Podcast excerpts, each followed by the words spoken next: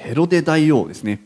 まあ、このクリスマスの時期になるとこう子供たちのですねクリスマス劇とかですねあの小学校でもこうオペレッタとかやったりしますけども、まあ、その中で必ず出てくるですねこのヘロデ大王ですね。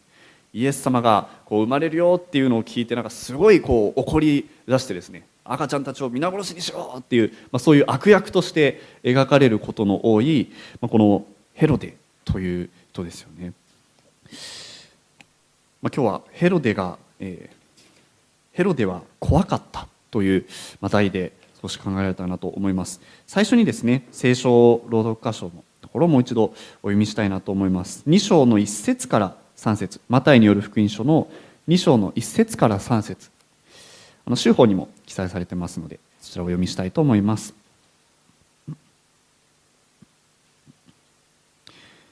イエスはヘロデ王の時代にユダヤのベツレヘムでお生まれになった。その時先生術の学者たちが東の方からエルサレムに来て言った。ユダヤ人の王としてお生まれになった方はどこにおられますか？私たちは東方でその方の星を見たので拝みに来たのです。これを聞いてヘロデ王は不安を抱いた。エルサレムの人々も皆同様であった。はい。まあ、ここで有名なあの東の国の博士たちの話が出てくるわけですね。この博士たちの話はもう少しクリスマス礼拝の時にちょっとですねできたらなと思いますけれども、まあ、このですね、まあ、ユダヤ人ではないわけですね、まあ、東方のメソポタミアとかそっちの方の、えーまあ、学者さんたち。まあ、おそらくこうある程度ですね、まあえーと、なんですかね、まあ、学問の訓練を受けていたので、まあ、それなりにこう地位や財産を持っているような、えー、ま、その異国でもですね人たちだったと思います、まあ、彼らがですね、まあ、熱心な研究者であったと。でユダヤ人のこの聖書をおそらく手元に持っていて聖書の予言を研究しさらにこの星の観察ですよね。まこれは先生術っていうふうに新教大学だと書いてありますけれどもまあ、星を見てそして聖書の予言を見てあっと不思議な星を見つけたと。で彼らはこのユダヤ人の王として生まれた誰かがいる、まあ、その印に違いないっていうので、まあ、突然エルサレムにやってきたっていうところからこの騒ぎが始まるわけですね。やっぱこのエルサレム当時はもうユダヤ人の都ですからやっぱり海外からですね、えー、人がやってくるとすごく目立つわけですよね。この博士大体あのクリスマス劇とかだと3人いますけど、まあ、何人いたのかっていうのはちょっとここには書いてないので贈り物が3つだったっていうことなんですよね、もしかしたらある程度のこうグループだったのかもしれません、まあ、ラクダになってきたのかもしれません、まあ、とにかく異国のいでたちをしているそのですね人たちが突然エルサレムの、えー、このユダヤ人のですね国の首都にやってきて、まあ、こう言い出したと。ユダヤ人の王として生まれた方はどこにおられますか？ああなた知ってますか？聞いてますか？この聖書の予言に書かれている新しい王様が生まれるはずなんですけども生まれているはずなんですけれどもどこで生まれたか知りませんか？あちこちで尋ねながら回るのですぐにその噂が広まるわけですね。で今日ちょっと注目したいのはそのですね、まあ、突然やってきた来訪者たちを見たエルサレムの人たちのちょっと反応なんですよね。3節を見るとこれを聞いたヘロデ王は「えー、そんなことがあったのか素晴らしいね」とは言わなかったわけですね。不安を抱いた。で後でちょっと触れますけどもエルサレムの人々も皆同様であった、まあ、つまり不安になったっていうことなんですよね。まあこのクリスマスのメッセージっていうとすごくこうハッピーなイメージですよね。クリスマスの季節。イエス様がお生まれになったよ。素晴らしい知らせだよ。あの天使たちが羊飼いのところに現れてあなたのために救い主が生まれるんだよ。これを聞いた人たちはみんなやっぱこうハッピーな気持ちこうクリスマスの楽しい嬉しい喜びの気持ちにあふれたんじゃないかと、まあ、想像するわけですけどもここではこのクリスマス物語の、まあ、裏でですねヘロデたちがそしてエルサレムの人たちが、不安を抱いた。どうして、不安になったんだろうか。この言葉を聞いてですね。まあ、それは少しですねこのヘロデという人が、まあ、どういう人だったのか聖書だとこの箇所しか出てこないのですごいとりあえず悪かった王様っていうぐらいのイメージしかないんですけれども、まあ、この時ヘロデは結構人生の終盤に差し掛かっている60代も後半ぐらいなわけですよね彼がそれまでどんな人生を歩んできたのかっていうのを少し調べていくとああそれで不安になったんだなっていうのは少し見えてくるんですよね。まヘロデっていうのはどういう人だったのか。ま王様だったというのは私たち知っていると思いますね。誰の王様だったかというとユダヤ人の王様だったと言われている。でも彼は最初からユダヤ人の王様だったわけではないんですよね。こう見るとですねそもそもこのヘロデ王という人はユダヤ人ではありませんでした。えじゃあなんでユダヤ人の王様になれたのっていうところなんですけども、まあ、お父さんがすごいですね。やり手の政治家だったと言われてるんですよね。あのローマ帝国がユダヤをこう支配する前の時代っていうのはこのユダヤ人が自分たちで自分たちを治めている国っていうのがあったわけです。それは昔こう迫害されていた時にわーっとこう戦って自由を勝ち取った、まあ、そういう英雄さん英雄の一族がいて、まあ、その一族が代々ずっとこう王様を続けていた。でその、ユダヤ人の正当な王様ですね。英雄一族の王様に仕える家来だったのがヘロデの王様だったわけですね。ところがこのヘロデのお父さんとそしてこのヘロデ大王後にヘロデになるですね。息子っていうのは、まあ、すごく、まあ、おそらくですね賢くて立ち回りがすごく上手でですね。もともとは家来という立場だったんだけどだんだんだんだんと国の中で権力を伸ばしていったというふうに言われています。このヘロデが若かった頃のその世界っていうのはですねまあ、ユダヤ人の国の中でも本当に内部争いがずっと起こっていてもう大混乱の時代だったっていうふうに言われているわけです。もう国が分裂して争っている状況。その中で、まあ、このお父さんそしてこのヘロデの、まあ、すごく優れていた能力っていうのはどっちが勝つかなっていう方を素早く見分けてさっとそっちについていく。周りの状況とかですね周りの人間関係とかいうのを注意深くずっとこう観察していてこの先どうなっていくかな。すごく不安定な世界の中でこの先どっち側についていけば確実かな自分の身を守れるかなっていうのをパッと判断して、まあ、そっち側についていくっていうのがものすごく上手だったっていうふうにまあ言われているんですよね。なので内部争いが起こった時もまあ最終的に勝者になる側にヘロデたちはついてたのであ一安心となんとか大丈夫だったわけです。でもその時にやってくるのが、まあ、ローマ帝国なわけですね。でローマ帝国っていうのは当時本当に、えー、ユダヤ人たちと比べ物にならないぐらい莫大な、まあ、軍事力を持っているわけです、まあ、今で言うと日本とアメリカぐらいの感じなのかもしれませんイメージで言うと、まあ、ローマっていうのはものすごく強かった。まあ、当然ヘロデとしては、まあ、ローマについておいた方がいいなと。でも当時ローマ帝国も内部で大混乱が起こってた。まだ帝国になる前つまり一人の王様がいる状態じゃなくて何人もリーダーがいてこう争っている状況で、まあ、そこでもですねヘロデはこうやって注意深くですねローマ帝国の中であれあの人とあの人が争ってるぞっていうのでどっち側についておけばいいかな。っていうので、まあ、最終的に皇帝になる人にですね。パッと、まあ、飛びついて、まあ、その人からサポートしてもらって。でまたそれがくるっとですねえー、その人が暗殺されてまた誰か新しい人が力を得たらまたそっちの方に行って、まあ、とにかくこの、お父さんのですね、まあ、政治の世界に関わるお父さんの息子として生まれてしまったヘロではとにかく自分の身を守るためにですね とにかく自分自身が生きていくために若い頃から常にずっと先のことを考えてですね自分が生き残っていくために自分が、えー、ですね、まあ、ある意味命を狙われる立場滅ぼされる立場になってしまわないようにどっち側につくかっていうのを常に選び取りながらある意味自分でこう道を切り開きながらですね本当に困難な時代を生き抜いてきた、まあ、そういう人物なんですよね。大変ですね若い頃から本当に大変だったんですねヘロデさん。で彼はそんな人生を送っている中で、まあ、あるですねすごく、えー、なんて言うんでしょうか大ピンチに陥ることがあるんですね、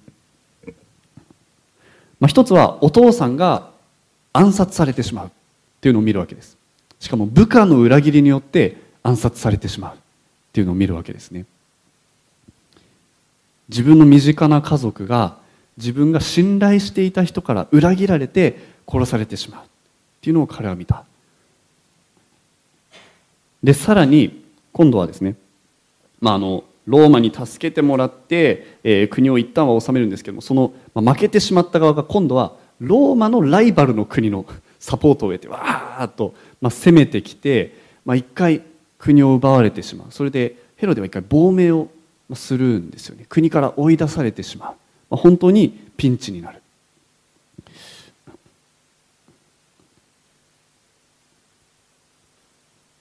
その中で彼は本当に、えー、自分自身の身内であろうとも、えー、自分の部下であろうともあるいは自分の家族であろうともやっぱ本当には信頼しきることができない。いつ誰が裏切るかわからない。この権力争いこの競争ですね。この世の中を勝ち抜いていくためにみんなが戦っているこの社会っていうのはものすごく厳しい場所なんだっていうことを身をもって体験していくわけですよね。なので彼は思うわけです。お父さんも部下のことを信頼しすぎて殺されてしまったと。自分がこれから生き残っていくためにはどんなに身近な人であろうとも少しでも何かですね、えー、権力を得ようというこう欲望を得てわーっと反乱を起こしたり何か自分の命を狙うんじゃないかっていうことを少しでも疑いがかかった人物は早め早めに手を打ってもう先に先に手を打ってリスクを潰してそうやって生き残っていかなきゃならないんだ、まあ、これはその亡命をしている間にローマのところに行ってですね助けてくださいと。ローマさんあなたの、えライバルの国が、えユダヤ人を攻めてきたので、えこのユダヤ人の国はあなたのライバルのものになっちゃいますよっていう、まあ、ところでですねローマに助けてもらってエルサレムを彼は戦争でもう一度取り戻すんですね。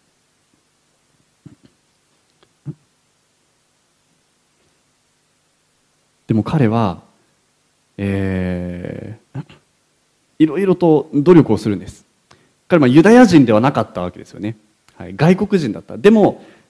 ローマ帝国からじゃああなたがユダヤ人の王様になっていいよって言われて王様になったので当然ユダヤ人からやっぱ嫌われちゃうわけですよね。なんでお前がでもその中でもなんとかこう周りの人をこう喜ばせてこう安心を手に入れよう安全を手に入れようと彼も努力するんですよね。ローマに対してはローマ皇帝のためにですねローマ皇帝カエサルの名前からカエサリアっていう町を作ってですねもう豪華な町をローマ皇帝のためにというふうに建てたりですね。逆にユダヤ人に対してもユダヤ人の皆さんと私ちゃんとあなたたちのことも考えてますよということで、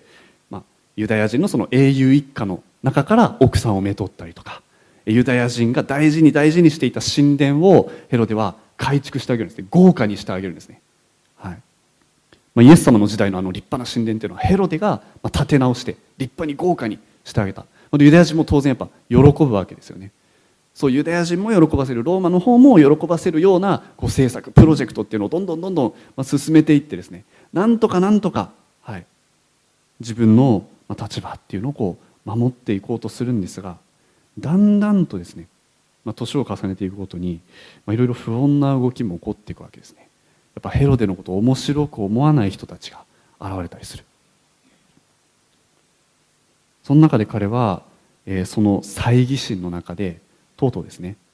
まあさっきユダヤ人に認められるためにその英雄の一家から奥さんを、まあ、取ったって言いましたけれども、まあ、その息子たちその奥さんたちがもしかすると私を王位から追い出そうとするんじゃないかっていう疑いをかけて奥さんを殺してしまいます。でその子供もその奥さんのお母さんも殺してしまう。息子たちもですね少しでもそのユダヤ人の英雄の血が入っている人たちはもうみんな片っ端から粛清していく。殺していってしまう。身内にどんどんどんどん手をかけていくんです。少しでも。少しでも。自分の平和を脅かすようなリスクがあればそれは排除していく排除していく。でまあ、息子のこともまあ殺してしまうので何回も何回も遺言を書き換えたっていうんです、まあ、ずっと不安なんです。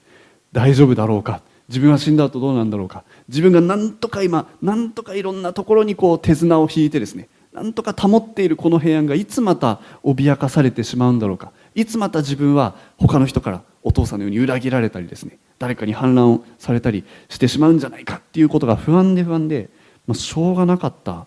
のではないかな。彼の晩年は、まあ、そういう思いでいたわけですね。彼は若い頃から本当に、まあ、賢くて判断力があって先を見通す力があってそれでなんとか厳しい時代の中を自分の力で切り開いて生き抜いてきた。そしてようやくなんとか、えー、ですね本当に決死の思いで保っていたこのユダヤ人の王という立場を彼は守っていたところにこの博士たちがやってきたってわけですよね。彼らはすごく無邪気にですねなんだかこうワクワクしたような表情でエルサレムに突然やってきてですね。ユダヤ人の王として生まれた方がいるはずなんですけどどこにおられますか？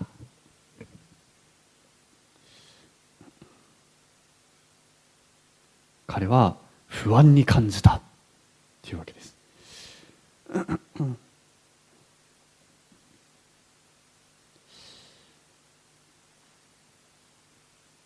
まあ、その時にですね、えー、ちょっと,、えーと、聖書をお持ちの方その先の部分ですね少しお読みしたいなと思います。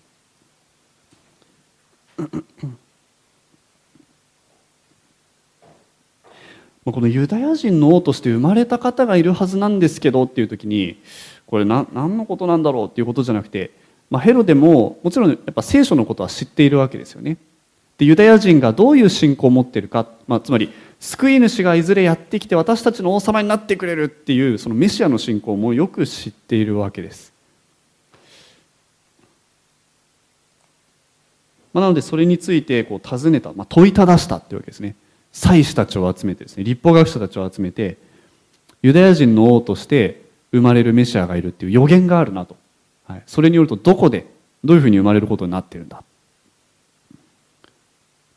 まあ、問いただしたって書いてあるのでもしかしたらこう祭司長とか立法学者あんまり答えたくなかったのかもしれないですね。ヘロデのこと嫌いだったんでしょうねおそらくね。で、まあ、問いただすとベツレヘムで生まれますよと。そして7節。そこでヘロデは先生術の学者たちを密かに呼び寄せ星の現れた時期を確かめた。つまり場所と時期が分かったと、はい、そして行ってその子のことを 詳しく調べ見つかったら知らせてくれ。私も行って拝もうと言ってベツレヘムへ送り出した。おそらくこの学者たちを呼び集めた時にいかにも友好的な態度でですねあなたたちのその熱心さに私は協力してあげたいんだという感じでおそらくニコニコしながらですねああそうかそうかじゃあその子供のこと分かったら教えてくれ私も拝みに行くからとヘロでは対応したはずなんですがまあその時彼はどういう心境だったんだろうか。ちょっとですね瞑想の言葉に、えー、各時代の希望の引用ですね。お載せしました。宗法にある瞑想の言葉ですね。ちょっとお読みしたいなと思います。この時のヘロデの心境はどうだったのか。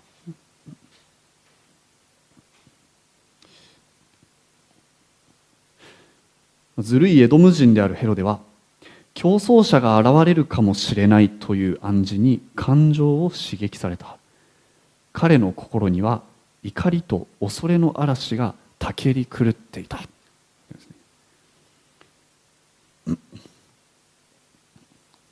イエス様が生まれるよ。まあこのユダヤ人の王として生まれる方がいるよ。まあその博士たちのですね来訪を見た時に彼の心は怒りとそして恐れの嵐がたけり狂ったって書いてあるんですね。心の中は穏やかじゃなかった。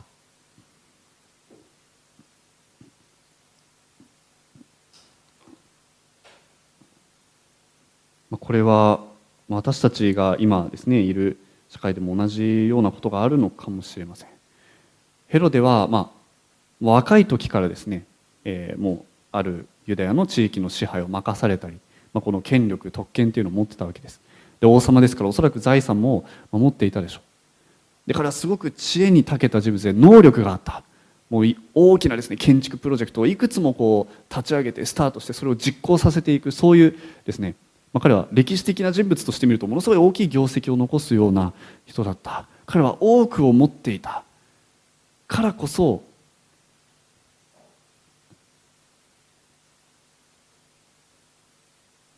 この何て言うんですかね悩みというのも多かったのではないかなと思うわけですね。彼は自分の手で自分の知恵といろいろな外交力であったりとか、はい、人とのやり取りあるいはリスクを事前に読み取って、えー、危険な人たちをこう排除していくそういう先見の明があるとおそらく持っていた。自分自身がこうやって注意深く人間関係を観察して世界の情勢を見ながら生き残る道を探していく。でもそのですねこの手綱を握りしめているその手を持ち続けている限り彼はこの不安。自分の手でですね。自分の手で自分の状況自分の平安を守ろうとするそういう努力をずっと続けていた彼の心はこの晩年になってですねもう60も後半になって人生も終わりに差し掛かっている時に彼の心を満たしていたのは恐れと怒りだったですね。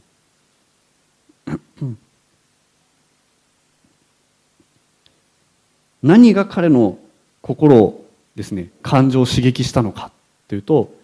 このユダヤ人の王という言葉だったわけです。競争者が現れるのかもしれないという暗示に彼は刺激された。この博士たちにとってイエス様が生まれるよっていうことはものすごく自分たちがですね見出した発見した喜びの印だったんですね。救い主が現れるよっていうのは彼らにとっては喜びのメッセージだった。でもヘロデに対してですねイエス様は私は王として生まれるよ王として現れるわけですね。王様は2人はいらないわけです。つまりイエス様が王として生まれるよということはヘロデは自分のユダヤ人の王としての立場をもしかすると手放さなきゃいけない失ってしまうかもしれない、まあ、そういう恐怖がここで起こったわけですよね。あなたがずっと必死になって守って自分の力で保ち続けているその王様としての立場というのをある意味は彼がですねその、えー、イエスあのメシアのことを受け入れるためにはそれを手放さなきゃいけなかった。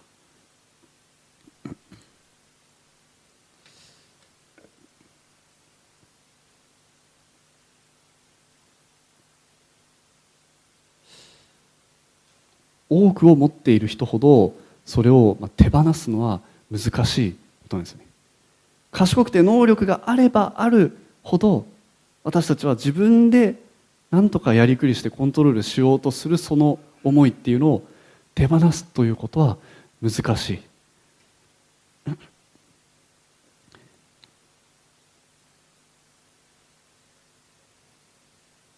まあでもこのヘロデですよね。ヘロデ大王に救いはなかったんだろうかっていうことをやっぱちょっと考えてしまうわけですよね。彼はこの必死になって権力を守ってましたけどもやっぱり苦しさはあったと思います。結局ユダヤ人からずっと嫌われ続けていたわけですね。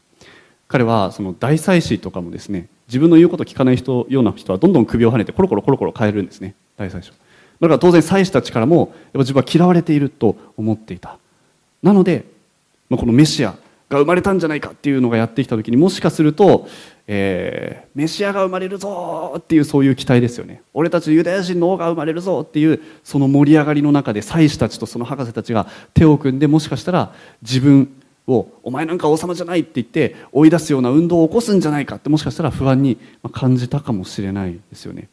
なのでヘロはそれヘロではそれに対して断固として潰してしまおうと。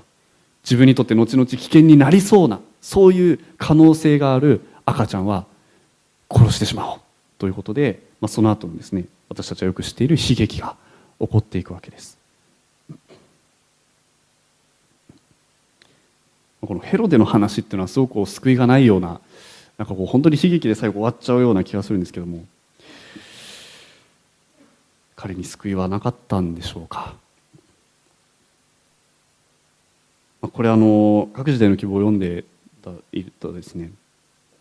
このヘロデによるこの2歳以下3歳以下でしたっけ？の赤ちゃんを皆殺しにするベツレヘムのですね赤ちゃんを皆殺しにするというこの事件は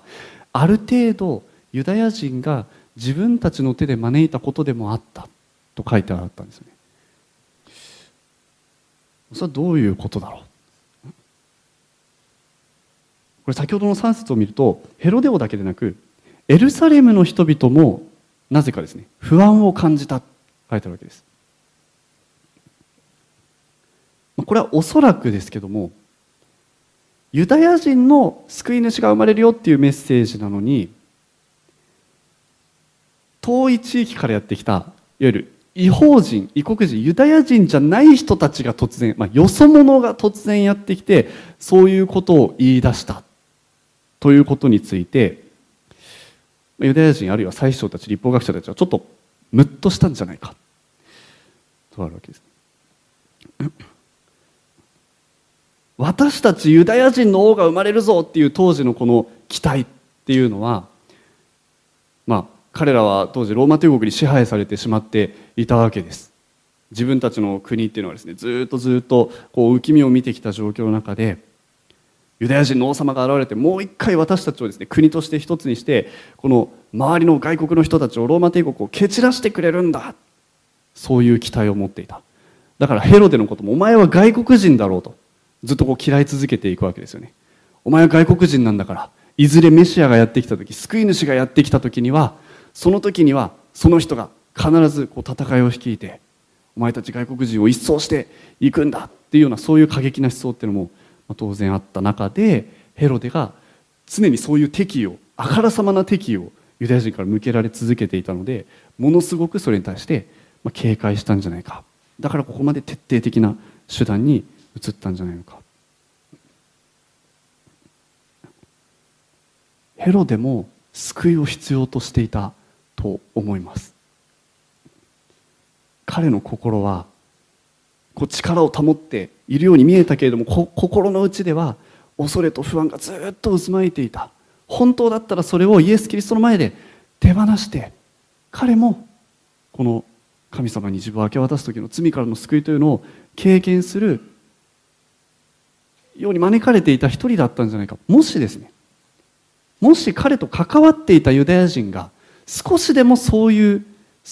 思いというかそういう態度でヘロデに関わっていたとしたらもしですねユダヤ人の民族エルサレムのユダヤ人たちがもしヘロデに対してもまあえー、ですね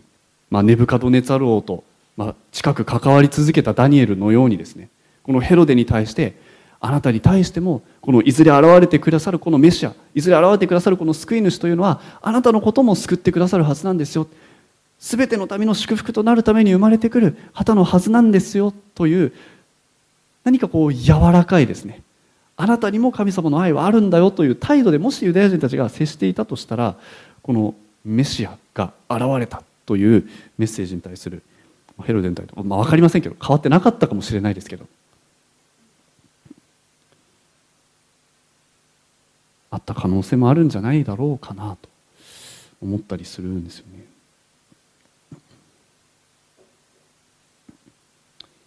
このクリスマスのメッセージこのクリスマスのメッセージというのは、まあ、ある意味でイエス・キリストが生まれたよイエス・キリストが生まれたのはあなたの救い主としてそしてあなたの王として生まれたよイエス・キリストが私たちのところにやってきてくださる時に私たちはヘロデのようにですね何かを手放すように言われるわけです。自分の手でずっと持ち続けている何かを手放すように。でもそれは私たちは恐れることではなくて私たちがそこによってキリストに従順であるキリストに自分を委ねることによって、まあ、救われていく平安を得ていくそういうメッセージでもあるわけです。ヘロデは心の中にはこの不安と恐れの嵐が渦巻いているけれどもポーカーフェイスですね。顔はすごく穏やかな平穏な様子をとって私もその方を拝もうというふうに言いました。皆様今日いかがでしょうか？心の中に平安はあるでしょうか？この礼拝に集まっているわけです。私もイエス様のことを拝もうと。言って私たちもこの場所に集まっているわけですね。そして教会ですので私たちは穏やかな表情をしてこの場所に座ります。でもしかすると心の中では今本当にいろいろなものが渦巻いている状態でこの場所に集まってこられた方おられるかもしれません。私も最近ちょっといろいろとですねあの手が回っていないこともあったりして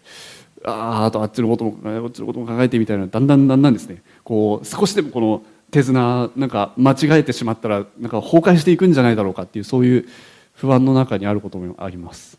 なんかこう手が回ってないんじゃないかなんか不十分なんじゃないんじゃないかでできてないんじゃないかあの人にこう嫌な思いさせてたらどうしようかな。この人にちょっとこういうふうに思われてたらどうしようかなとかいうのをですね自分であれこれ考えて手綱を握っている時にやっぱこう不安になったりですね。ああどうしようどうしようってパニックになってしまう状態をに気づくことがあります。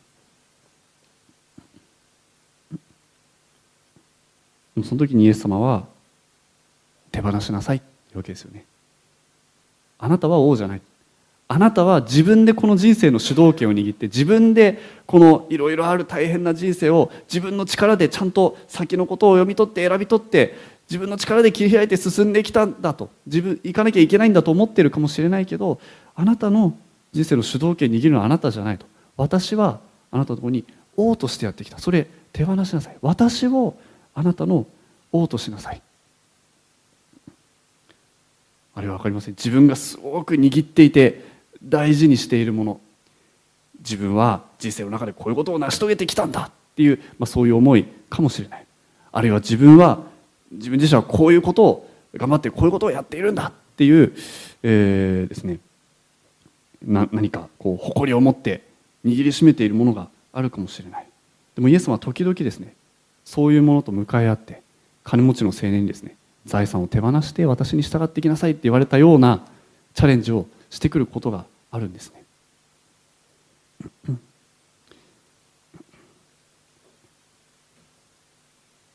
ヘロデがもしですねこのメシアについて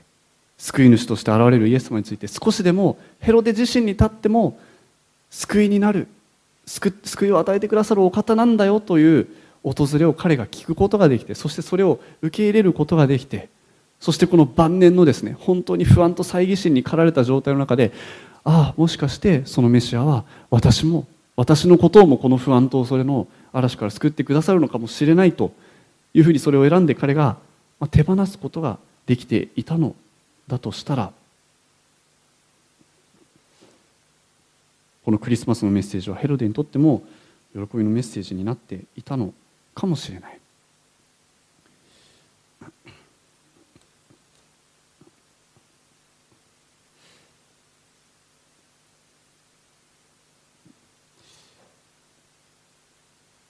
私たちが今日ですね心の中にあるもの自分の手で握りしめているものそれをこのクリスマスの時にですねもう一度、えー、このイエス・キリストの前に手放すチャンスを与えていただけたらなと思います。私はあなたと共にいるインマヌエル、まあ、そのメッセージはこのイエス・キリストのメッセージです。それは私たちが自分の人生のある意味主導権を主に委ねて自分自身で何か切り開いてこうしていかなきゃいけないっていう、えー、いろいろなこう配慮してやっていかなきゃいけないっていう、まあ、その全てをですねまああの大事な部分もありますけれどもでも自分自身で自分の歩み道をコントロールしていくことはできない。それをキリストに委ねてキリストに信仰を表してそして従っていく。その時に初めてですね私たちの心に荒れ狂う不安の嵐恐れの嵐そういう時折襲ってくるものから本当に自由にしていただくそういう道があるのだと思います、まあ、このクリスマスのメッセージはですね一人一人にとって本当に喜びのメッセージであるようにヘロデのように顔だけ 人前でだけニコニコしながら心の中ではいろんなこと起こってるんだよねっていうことも私たちあると思います。でもその時に本当にこの博士たちのように心から喜んでワクワクしてあ本当にイエス様イエス様が来てくださるんだね。イエス様が私の王様でいてくださるんだねっていうことを、まあ、熱心にですね探ってそして喜ぶことができるクリスマスを、えー、そうしていくことができればと思います。このメディアはオーディオバースの提供でお送りしました。オーディオバースでは福音を広めるためにお説教やセミナーなどの音声映像の無料配信を行っています。詳しくは http://www.audioverse.org へアクセスしてください。